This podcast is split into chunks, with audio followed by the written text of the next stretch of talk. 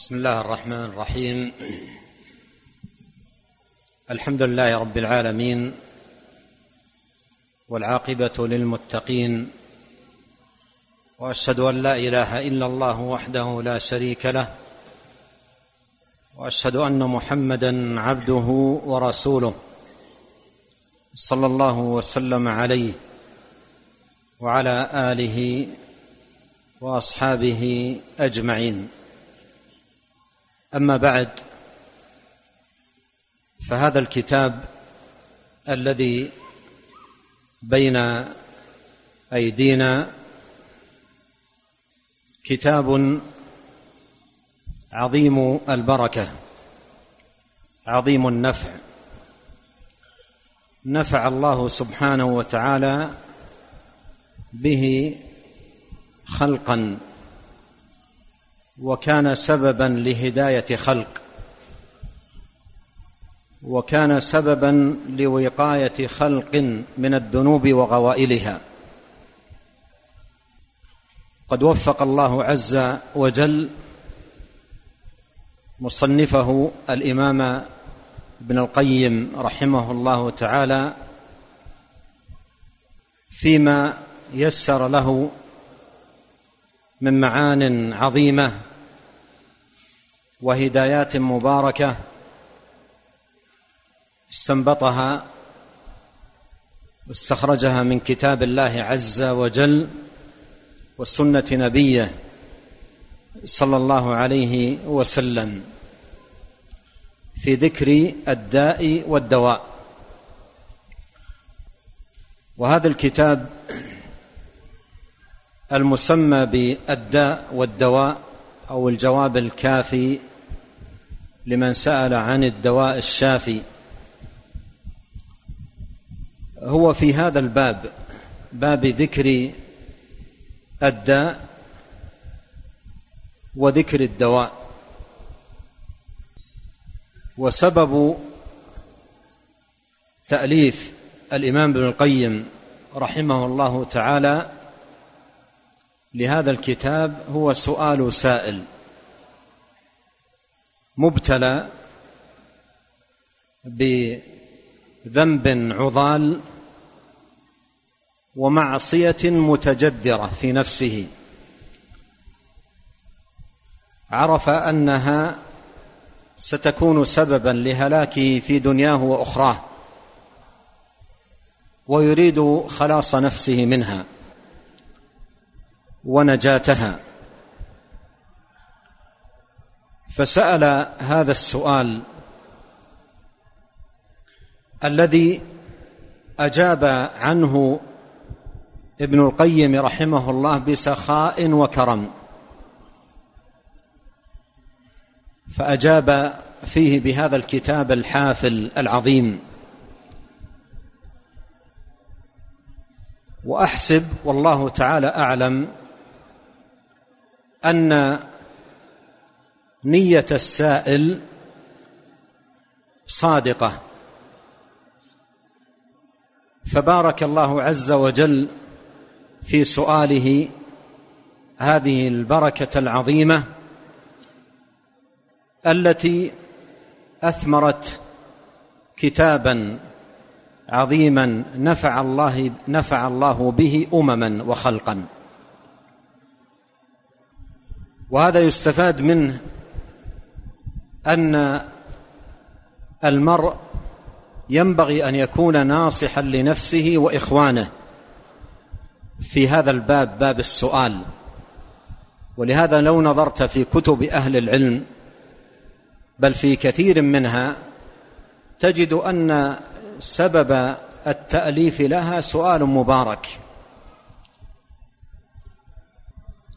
فالنية الصالحة في السؤال والمقصد الحسن له ثمرة.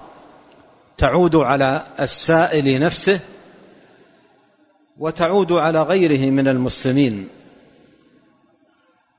وإذا كان سببا في الجواب فله نصيب من الأجر والثواب. والله تبارك وتعالى فضله عظيم وعطاؤه جزيل. فتسبب سؤال هذا السائل وألمه في عرضه لسؤاله وتحسره على حاله وطمعه في وسيلة الخلاص والنجاة من الداء العضال الذي بلي به ويريد خلاص نفسه منه. فأجاب ابن القيم رحمه الله تعالى بهذا الجواب. والمرجو أن أول من انتفع بهذا الجواب هو السائل نفسه. ثم من بعد ذلك نفع الله سبحانه وتعالى بسؤاله خلقا. وأقول أيضا بهذه المناسبة أن العاصي المبتلى ببعض الذنوب التي أعياه الخلاص منها عليه أن يقترب من أهل العلم ومجالس العلم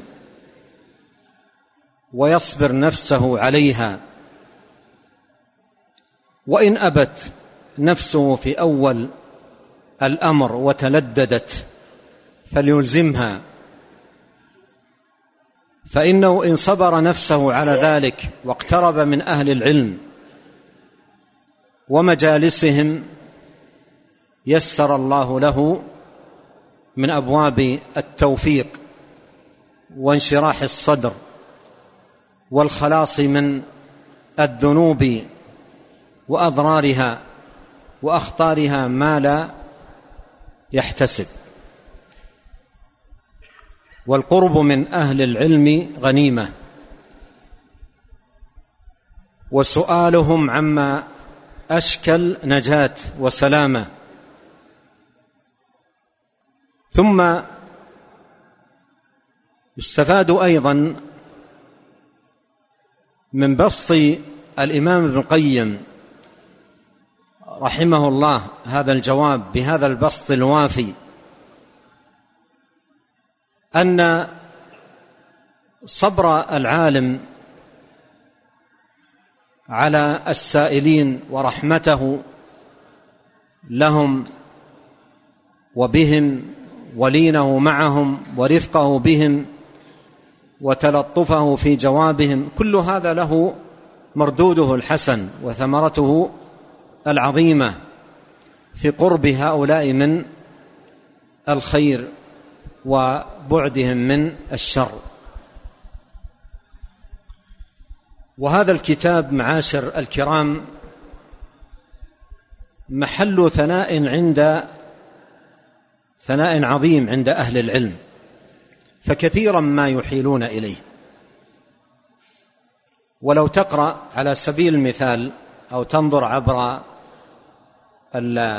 وسائل البحث الحديثة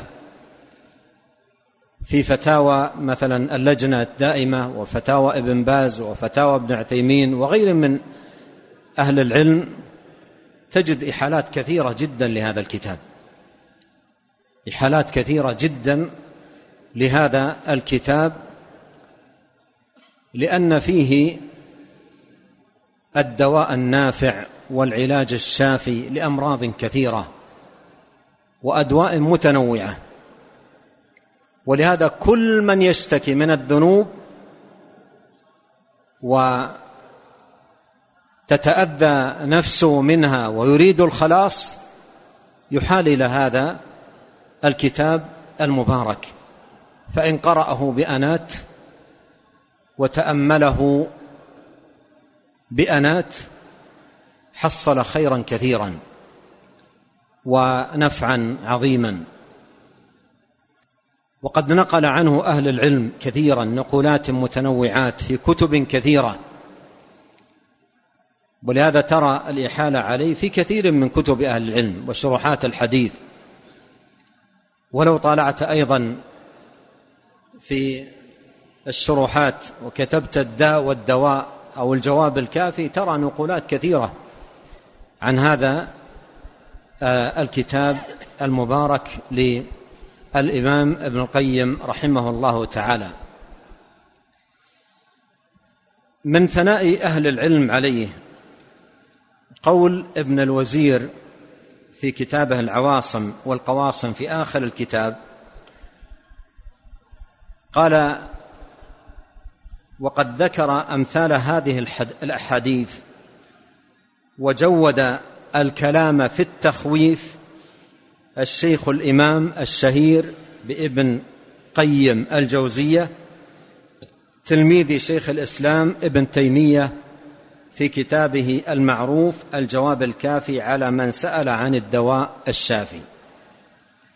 فمن أراد الشفاء التام في هذا المعنى فعليه بمطالعته لما فيه من تدبر كتاب الله وصحيح السنة النبوية.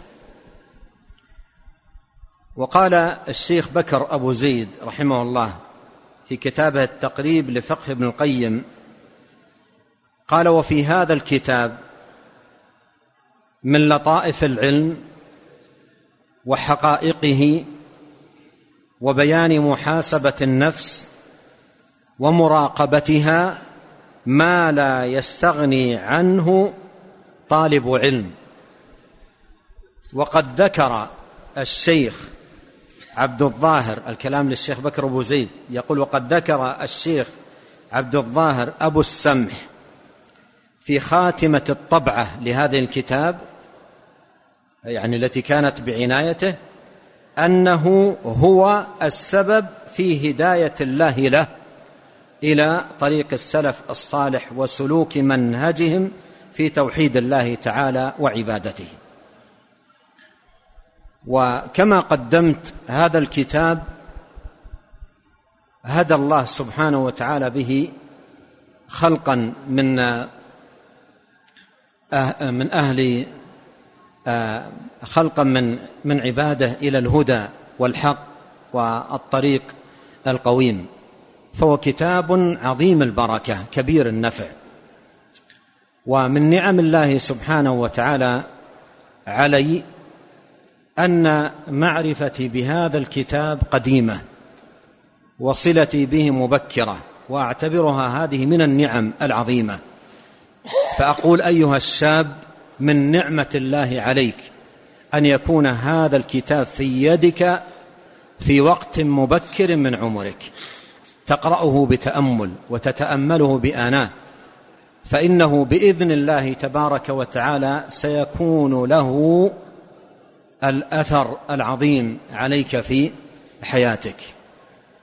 ثم معاشر الكرام إذا تأملنا في واقعنا المعاصر الذي بلا مرية كثرت فيه الفتن